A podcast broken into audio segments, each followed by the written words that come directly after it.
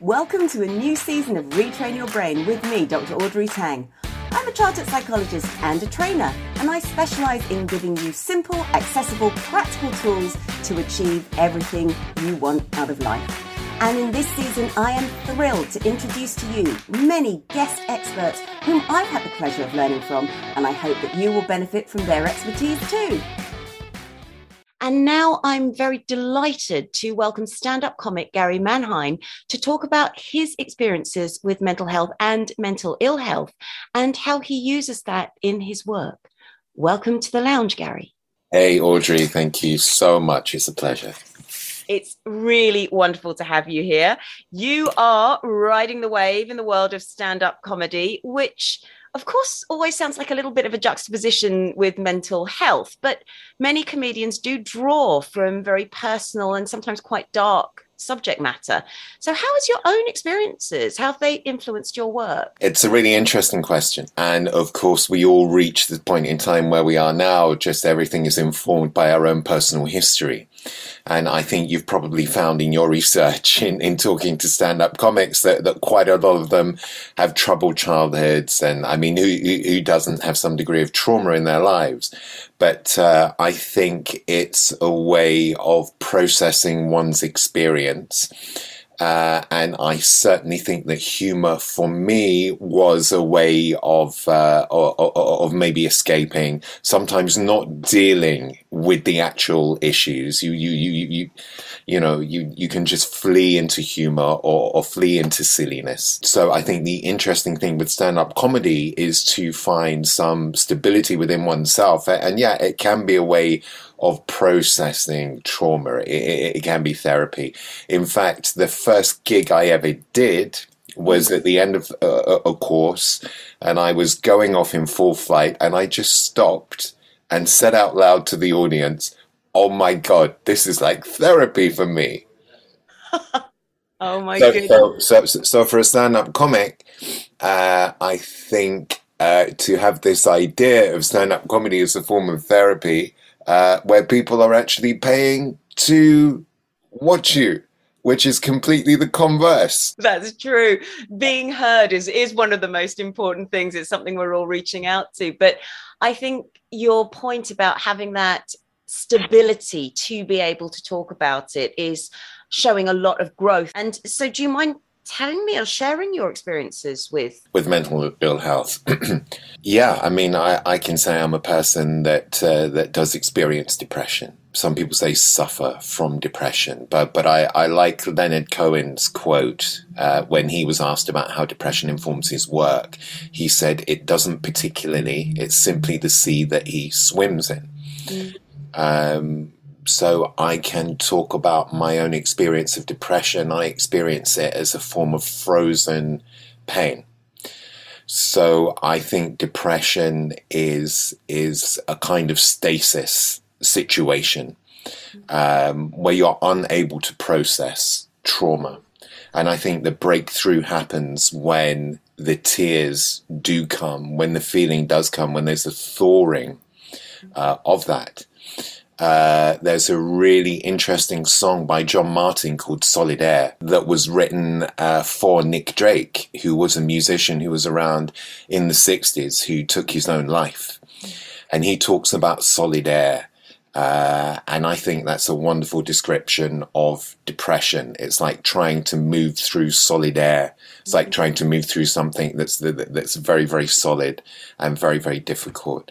Um, so that that is kind of how I perceive what my experience of depression is. That's incredibly evocative and visceral, and it's very powerful. I think your ability to express that really helps people understand how it can feel to some people and how unpleasant that can really be, how stuck you can really feel. One of the ways you have worked on your depression has been through primal therapy. Is that right? And if you don't mind, could you tell me a little bit more about primal therapy or your experiences of therapy? Sure, sure. I mean, pr- primal therapy was really devised by a guy called Arthur Janov uh, in the States in the 1960s. What we can talk about is how we're damaged as children and how the trauma that we experience at a young age gets suppressed in the system. And I think even we can go back to pre-birth and birth experience. I think that, uh, that, that, that a child has no cognitive functioning. So if a baby experiences pain, mm. then it has no concept of itself as a separate individual, mm. uh, as the mother or the father as a separate individual, uh, as the room. It has no uh, conception of itself as a separate entity. So if a, a, a newborn experiences pain, it's global it's almost as if that's all that exists. And as we uh, ascend in age, uh, the trauma that, that, that, we experience can be so painful. So, to give an example, to come to a comprehension that maybe mum and dad don't love me would be tantamount to dying. There, there, there's no way that, that that the brain and the body can deal with that. So it gets suppressed, it gets pushed down. And this idea of deep feeling therapies or primal therapies is a way to gradually and gently allow that trauma, all the stuff that is unconscious, mm.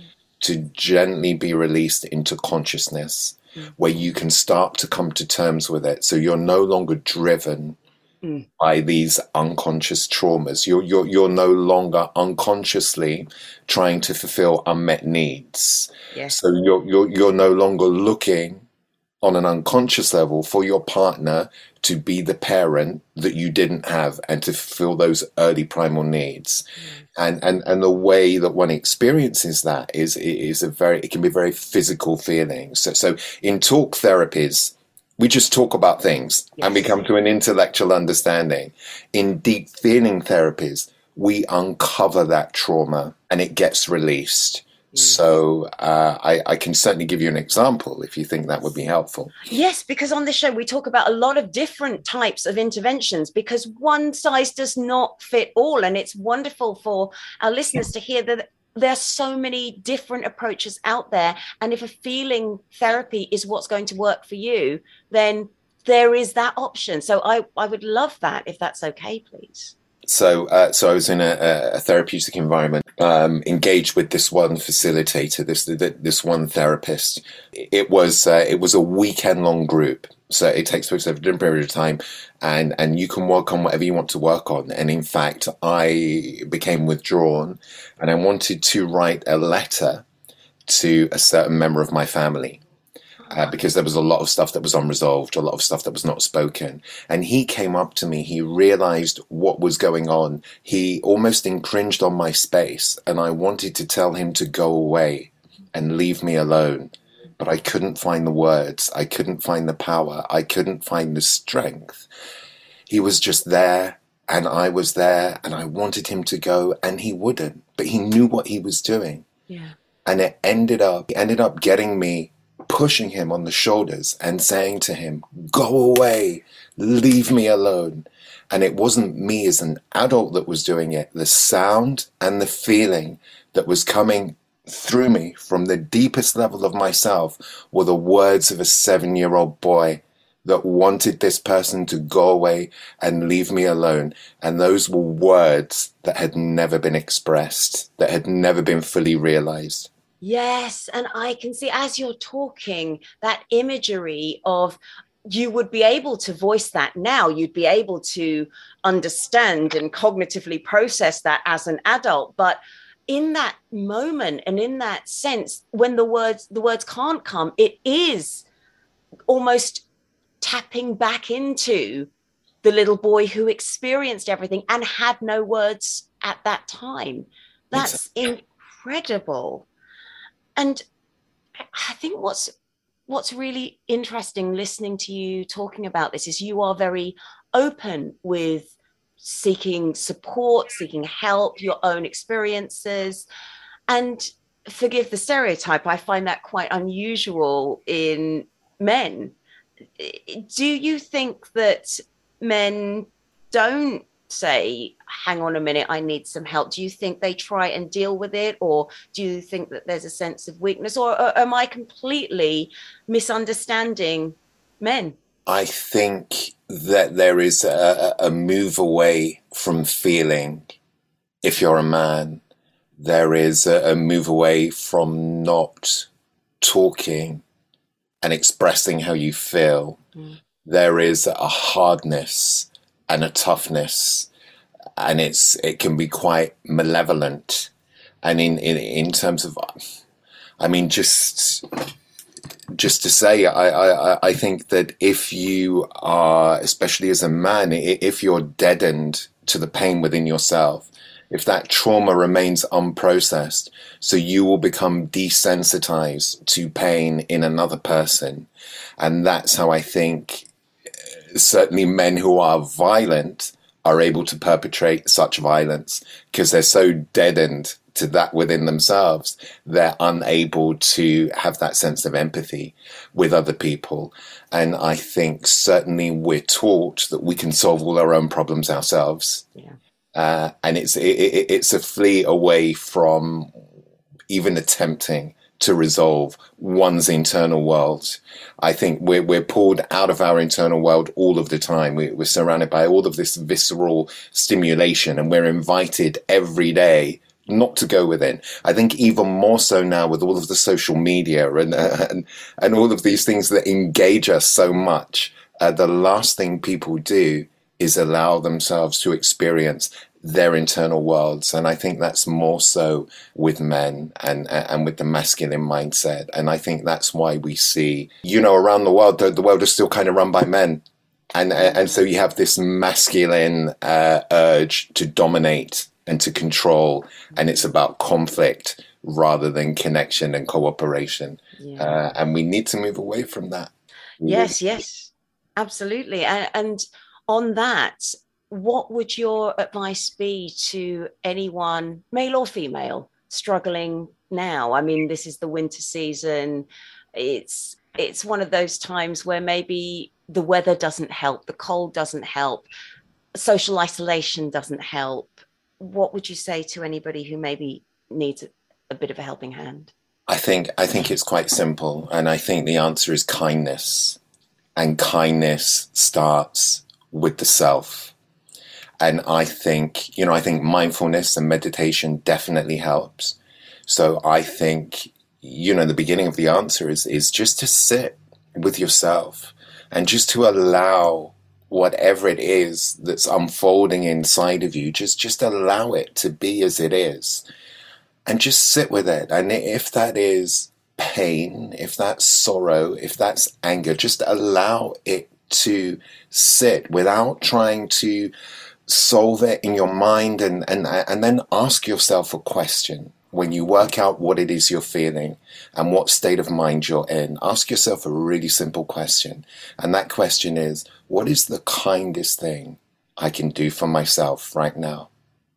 And it might be a really simple answer. It might be, I'm going to go and make myself a really healthy smoothie, or I'm going to go out for a walk, or I'm just going to sit and be peaceful, or, or you know, whatever it is, is what it is. It, it's kindness.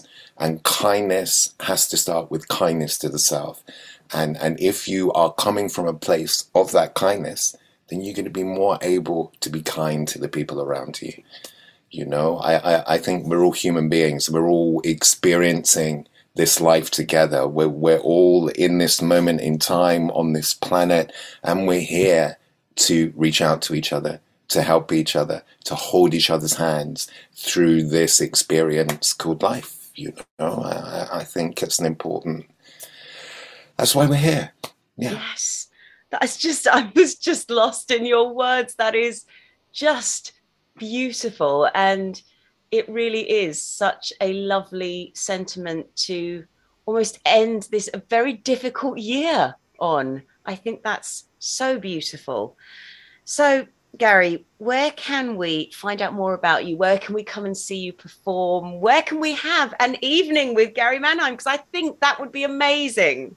That's great. So uh, you can find me on Facebook, which is uh, just simply under my name, Gary Manhine, M A N H I N E.